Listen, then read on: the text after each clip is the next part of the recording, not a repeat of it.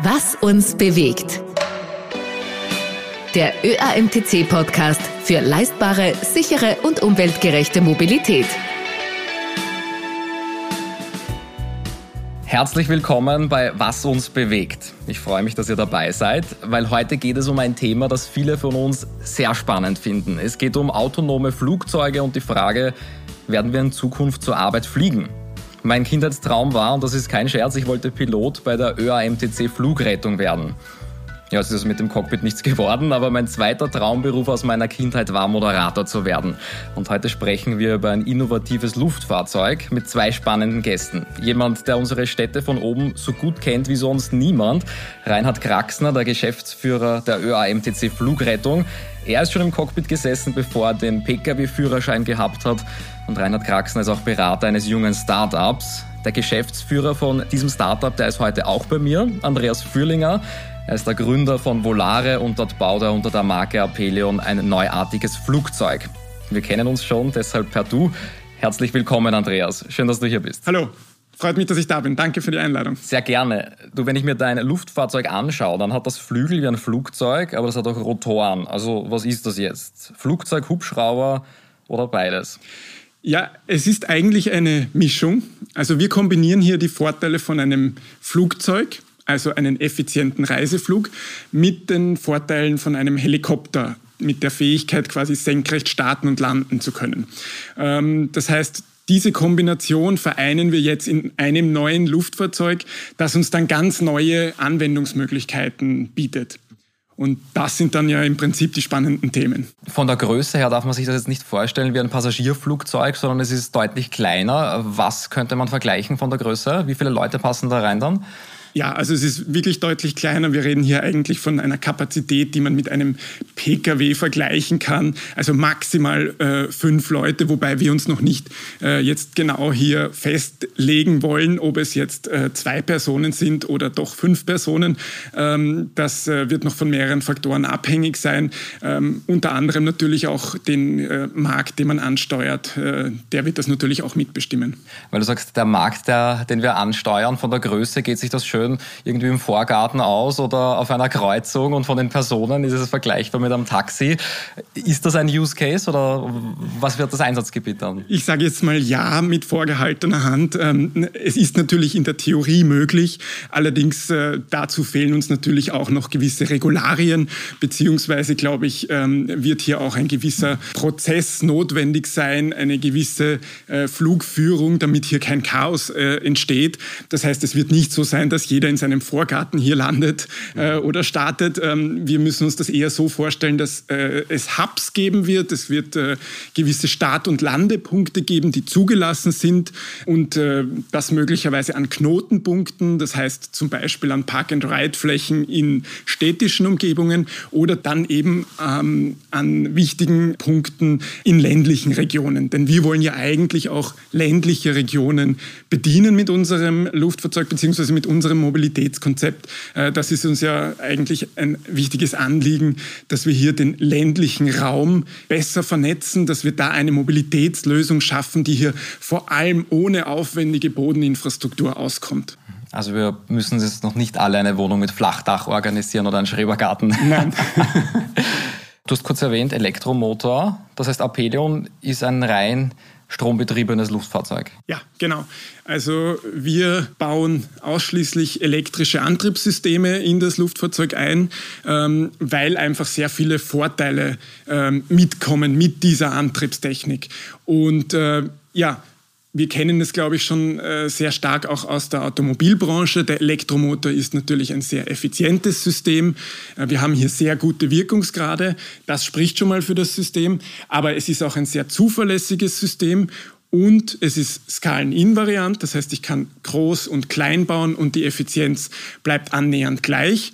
Ähm, und der Vorteil ist, ich brauche einen Elektromotor nur mit einem Kabel verbinden, um es jetzt ganz einfach auszudrücken. Und ich brauche keine aufwendigen Treibstoffleitungen, Ölleitungen und ähnliche äh, Themen zu dem Motor hinführen. Das heißt, ich habe auch ein sehr flexibles System. Und äh, das erlaubt mir eigentlich ganz neue Luftfahrzeugarchitekturen und äh, somit auch neue Möglichkeiten. Und diesen Vorteil nutzen wir jetzt aus. Das heißt, dieser elektrische Antrieb ist ein ganz wesentlicher äh, Baustein für diese neue Luftfahrzeugarchitektur. Und die Flugzeit, wie lange kann man mit so einem Elektromotor dann in der Luft bleiben? Ja, hier ist jetzt nicht zwingend der Elektromotor ausschlaggebend, sondern die Energiequelle. Und wir bedienen uns jetzt natürlich emissionsfreier Energiequellen. Das heißt, ich glaube, für alle bekannt ist die Batterie. Eine große Hürde, die die Batterie natürlich mit sich bringt, ist natürlich die limitierte Energiedichte. Die spezifische Energie ist limitiert.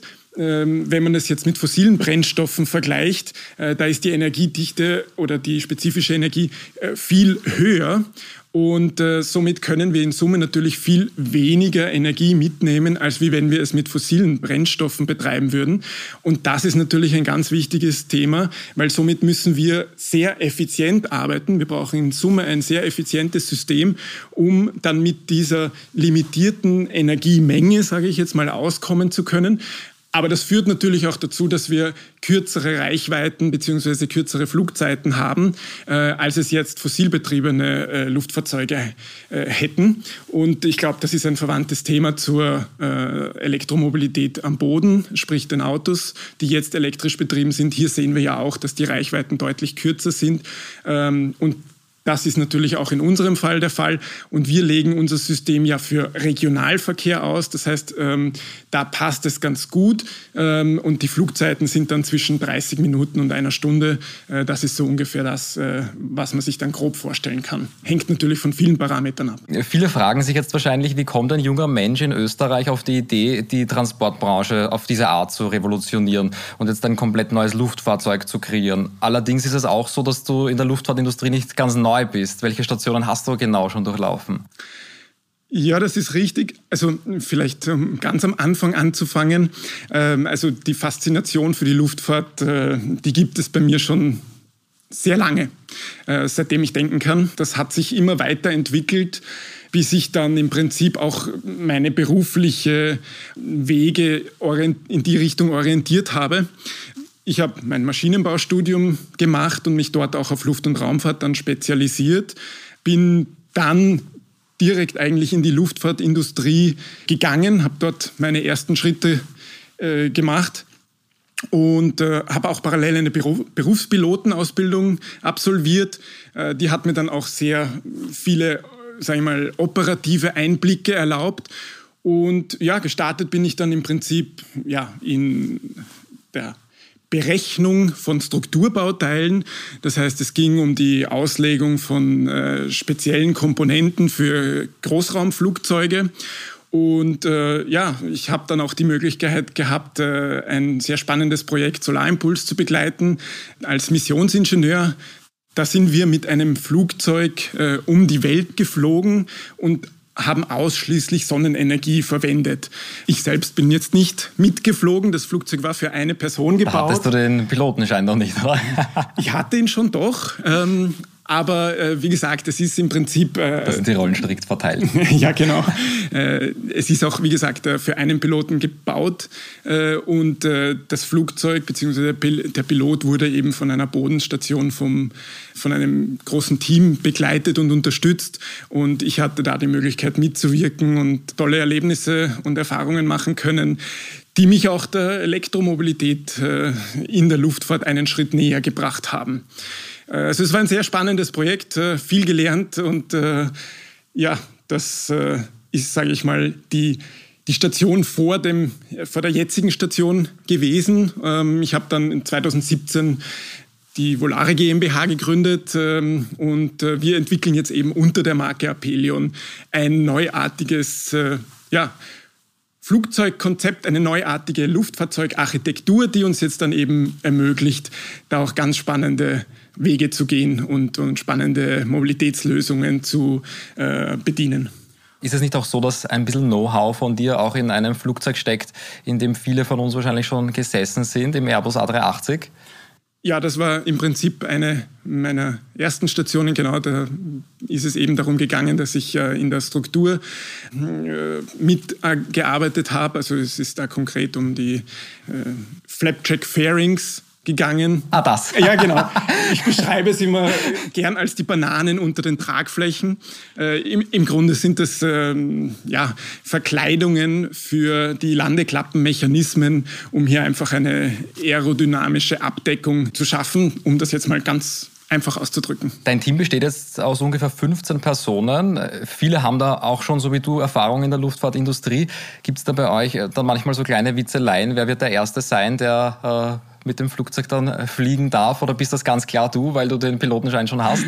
Ja, also ich glaube, hier ist noch ein, ein, ein, ein Weg zu bestreiten. Also äh, das Thema ist jetzt noch nicht so an der Tagesordnung, wer das äh, Flugzeug als erstes fliegen kann oder wird.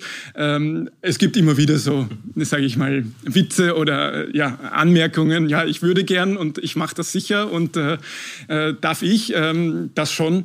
Aber man muss sagen, natürlich, äh, hier wird das auf jeden Fall ein Luftfahrzeug sein, das sehr stark durch einen Autopiloten ähm, gesteuert wird. Ähm, natürlich wird es zunächst einen Piloten benötigen. Also es wird nicht äh, autonom von Beginn an möglich sein.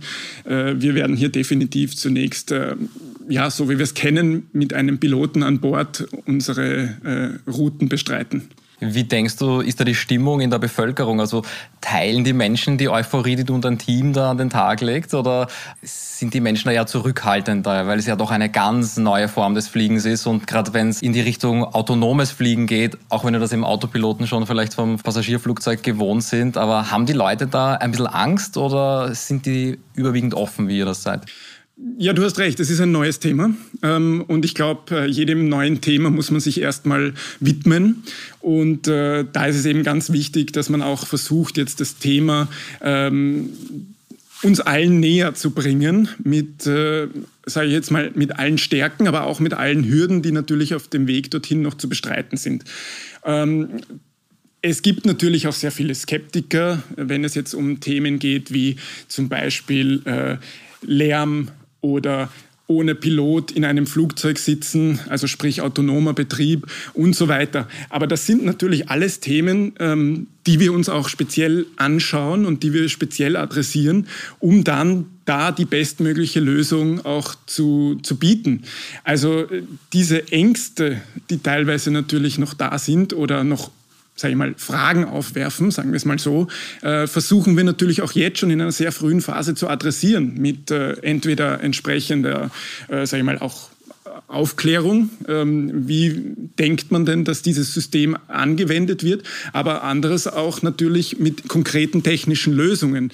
Also ich sage jetzt mal, das Lärmthema ist ganz wichtig, das äh, versuchen wir auch schon jetzt zu adressieren und wir kooperieren genau jetzt auch, weil wir das Thema jetzt herausgegriffen haben, in diesem Thema mit Universitäten und versuchen hier auch ähm, ganz von Beginn an das Thema, sage ich mal, bestmöglich zu berücksichtigen. Wenn Apeleon dann mal fliegt und wenn auch andere Anbieter vielleicht nachziehen werden, dann ist ja dann nicht nur ein Flugobjekt, ein autonomes Flugobjekt in der Luft, sondern das sind das vielleicht ganz viele.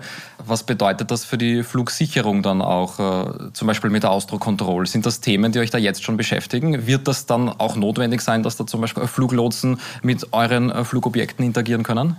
Äh, Ja, also es ist natürlich ein Thema, dass man diese neuartigen äh, Verkehrsmittel in der Luft auch entsprechend integrieren muss. Äh, wir haben ja schon bereits ein System mit, äh, sag ich mal, äh, Flugzeugen, äh, die jetzt einen herkömmlichen Linienverkehr bilden, äh, so wie wir es ja alle kennen. Wir fliegen auf Urlaub oder auf Geschäftsreise. Ähm, und wir haben natürlich auch einen äh, Luftverkehr, der jetzt, sage ich mal, eher in einer äh, niedrigeren Flughöhe angeordnet ist. Äh, da spreche ich jetzt natürlich auch von den äh, klassischen Sportpiloten, aber genauso auch diese neuen Player der Drohnen. Das heißt, man sieht, der Luftraum wird jetzt natürlich auch voller und man muss alle diese Systeme gut miteinander verbinden. Das heißt, es wird ein entsprechendes und aufwendiges, äh, intelligentes äh, Flugmanagementsystem geben, um hier einen geordneten Verkehr auch in der Luft zu ermöglichen. Ähm, Ganz speziell jetzt in unserem Fall, wir äh, verfolgen ja mit diesem Luftfahrzeugkonzept ähm, einen Einsatz in Flughöhen, die jetzt deutlich unter dem, äh, sage ich mal, kommerziellen Luftverkehr der heutigen Zeit sind. Äh, das heißt, das ist im Prinzip schon auch mal durch die Flughöhe getrennt, aber natürlich gibt es dann sehr viele Begegnungszonen und genau da ist es natürlich dann noch wichtiger.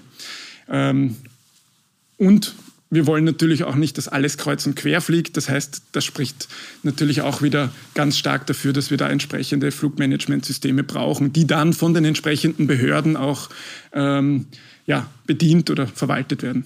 Und weil du die Drohnen erwähnt hast, da war doch die Situation so, dass die Entwicklung der Drohnen viel schneller marktreif war, als die äh, Gesetze, als die Regulatorik danach ziehen konnte. Siehst du dieses Problem jetzt äh, beim autonomen Fliegen im Stadtverkehr auch? Oder glaubst du, wird das Gesetz da sein, wenn Apeleon äh, massentauglich ist? Oder, oder wer ist da schneller, die Technik oder, oder die Rechtslage? Ja, sehr guter Punkt. Ähm, ich denke, dass man natürlich auch schon gesehen hat, dass hier die technische Entwicklung sehr schnell voranschreiten kann. Und dadurch sieht man auch jetzt schon, dass sich hier sehr viel bewegt. Wir selbst sind ja auch sehr stark daran interessiert, dass diese Regularien so bald wie möglich klar sind und auch quasi verfolgt werden können und versuchen uns da natürlich auch in entsprechenden Arbeitsgruppen einzubringen. Es gibt hier Arbeitsgruppen auf europäischer Ebene, aber auch in anderen Bereichen der, der Welt. Aber man muss auch sagen, dass hier die europäische Luftfahrtbehörde, die EASA, auch schon sehr viel äh, diesbezüglich unternommen hat und auch schon wirklich ähm, erste äh, Dokumente veröffentlicht hat, wie denn so ein Luftfahrzeug gebaut sein muss, dass man es dann eben so einsetzen kann, wie wir uns das vorstellen. Ähm, das heißt, da sind schon sehr viele Rahmenbedingungen auch wirklich aktiv gesetzt. Das heißt, es passiert schon viel. Es wird tatsächlich auch ernst genommen und aufgegriffen. Also die Branche entsteht. Das ist ganz klar zu sehen. Wie schaut der Zeithorizont aus? Was würdest du sagen, wann seid ihr da startklar oder ready for takeoff? Wie lange wird das dauern?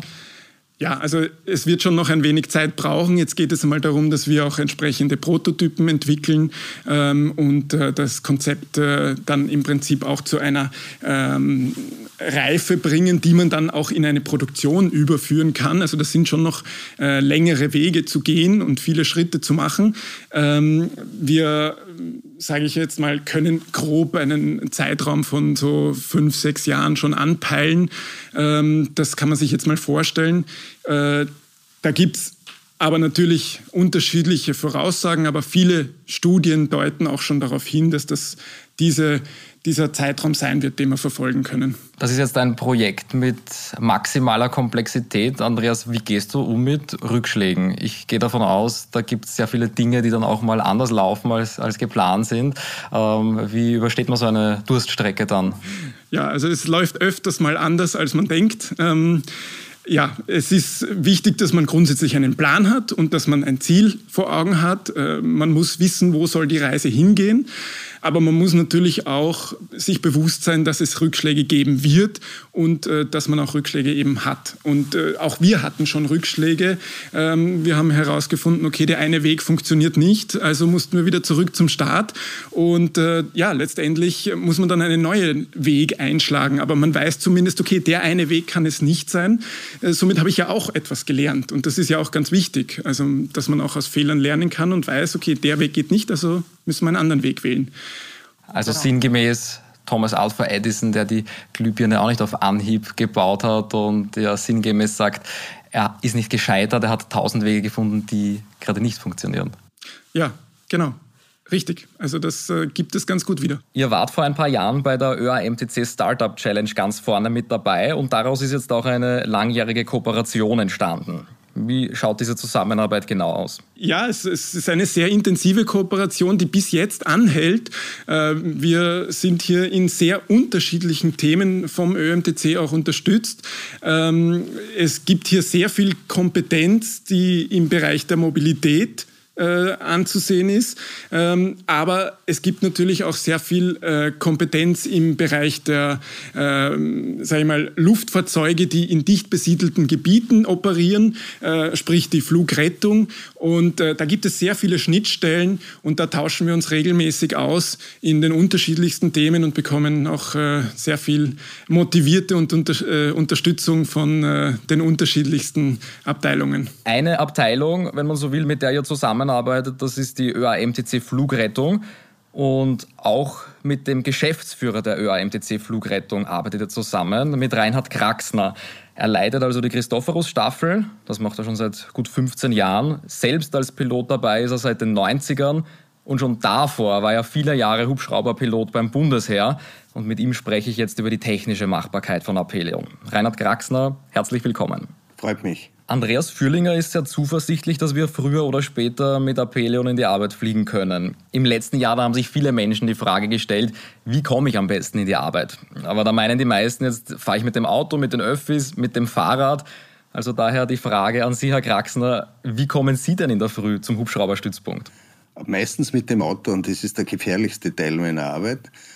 Insofern ist auch dieses Projekt etwas, das man sich vorstellen kann, zur Entlastung für spezielle Dinge, äh, möglicherweise umsetzbar, viele Dinge noch nicht geklärt, hätte ich gesagt. Mhm. Sie heben jetzt mit dem Christophorus-Hubschrauber fast täglich ab. Sind kleine autonome Luftfahrzeuge in Österreich wirklich vorstellbar oder ist das noch Science-Fiction? Oder ist es näher, als uns das bewusst ist? Vom rein aerodynamischen und technischen vorstellbar. Also da haben sie in den letzten Jahren Dinge aufgetan, die, die wären nicht möglich gewesen vor zehn bis fünfzehn Jahren. Jetzt äh, gibt es da sehr, sehr viel Druck und Offenheit auch von den europäischen Gesetzgebern. Jetzt äh, werden die Voraussetzungen geschaffen und es wird auf der ganzen Welt in diese Richtung geforscht mit einer Dichte, die man selten gesehen hat. Äh, also insofern vorstellbar, ja. Aber es gibt natürlich ein paar Abers. Und das ist vor allem begründet im, im rechtlichen Bereich. Wie ordne ich diesen Teil, diesen neuen Teil der Luftfahrt ein in den bekannten Teil, der schon sehr reglementiert ist? Also ich muss Lufträume freischaufeln, ich muss äh, unter Umständen Lizenzen neu vergeben, ich muss technische Anleitungen für Wartung neu denken. Und all diese Dinge, das wären die wirklich spannenden. Also technisch ist es möglich. Was die Regulatorik rundherum macht, das ist eher das Fragezeichen. Genau, das ist das Fragezeichen. Wie passt man das in das lange, wirklich jetzt seit weit über hundertzwanzig Jahren entstandene Luftfahrtsystem ein? Jetzt beraten Sie, Andreas Fürlinger, unserem Projekt auch. Wie schaut die Unterstützung da genau aus? Worum geht es da? Ja, ich habe da eher die Rolle des, vielleicht würde ich sagen, Mahners hin und wieder. Ich, ich gehe halt einen halben Schritt zurück und schaue mir das mit meiner langjährigen Erfahrung an, ob ich mir das vorstellen kann, dass man das in der Form umsetzt. Die äh, Leute, die bei Apeleon arbeiten, das sind Experten in der Luftfahrt, in Zulassung, in, in Techniker, die, die besser nicht ausgewählt hätten werden können, aber äh, dass man das dann auch, wir würden sagen, auf die Straße, eigentlich ist es in die Luft bringt, das ist die Herausforderung. Da kehren manche Dinge vielleicht ein bisschen globaler gedacht, die sich er nicht so vorstellen kann. Und ich lerne jeden Tag neue Dinge, was alles machbar ist. Gerade im Startgebiet ist der Luftraum ja eigentlich den Einsatzorganisationen vorbehalten, also der Flugrettung, den Hubschraubern des Innenministeriums zum Beispiel. Auch mit Drohnenflug gibt es im Startgebiet ja schon Hürden und, und Probleme. Wie geht es Ihnen als Pilot in einem Rettungshubschrauber damit, wenn Sie daran denken, da könnten vielleicht in absehbarer Zeit dann autonome Flugobjekte fliegen? Das ist sicher einer der Hauptreibepunkte, wo sich diese Technologien dann irgendwo wo auch um den Luftraum äh, kämp- vielleicht sogar kämpfen müssen. Äh, das ist, wird Aufgabe des, des Regulators sein, dass er das macht. Äh, ich ich kann es mir jetzt über zum Beispiel über der Stadt Wien momentan nicht vorstellen, weil, man, weil dieses Flugbeschränkungsgebiet ja hauptsächlich aus Lärmschutzgründen gemacht worden ist. Jede Form von Luftfahrzeug erzeugt in irgendeiner Form Lärm, weil sonst würde ich das nicht in die Luft bringen. Das heißt, da wird man Ähm, möglicherweise Problematiken haben und nur an den Stadtrand außerhalb von diesen Beschränkungsgebieten irgendwelche Hubs dann hinbauen können, die dafür sorgen, dass man von dort dann weiter mit dem öffentlichen Verkehr in den wirklich verbauten Gebiet, in die verbauten Gebiete hineinkommt. Also praktisch nicht innerhalb von großen Städten wie Wien oder Graz, sondern zum Beispiel von einem abgelegeneren Ort an den Stadtrand zu so einer Art Park-and-Ride-Anlage für Flugzeuge. Ja, ich glaube, die Zielrichtung ist eher aus wirklich aus Remote-Gebieten, aus weiter entfernten Gebieten, die ja unheimlich lange Anfahrtszeit haben, wenn Sie denken an Mariazell und Sie müssen von Mariazell nach Wien fahren. Das ist Luftlinie, weiß ich nicht, siebzig bis neunzig Kilometer ungefähr und fahren dann aber über zwei Stunden. Äh, solche Destinationen oder Gebiete könnten auch das Einsatzgebiet für diese Teile sein. Herzlichen Dank für die Einblicke, sehr spannend. Bitte gern. Andreas Fürlinger und Reinhard Kraxner, die beiden, die leben den Traum vom Fliegen und mit Apeleon, und da könnten wir alle vielleicht bald auch daran teilhaben. Sehr klar zu hören war ja, selbstfliegende P K W-große Luftfahrzeuge, die sind technisch schon möglich, vielleicht sogar schon in ein paar Jahren Wirklichkeit. Aber da sind sich beide Experten einig, die Technik, die könnte hier schneller sein als das Gesetz. Die Rahmenbedingungen, die müssen erst geschaffen werden. Vielen Dank fürs Dabeisein. Bis zum nächsten Mal bei Was uns bewegt.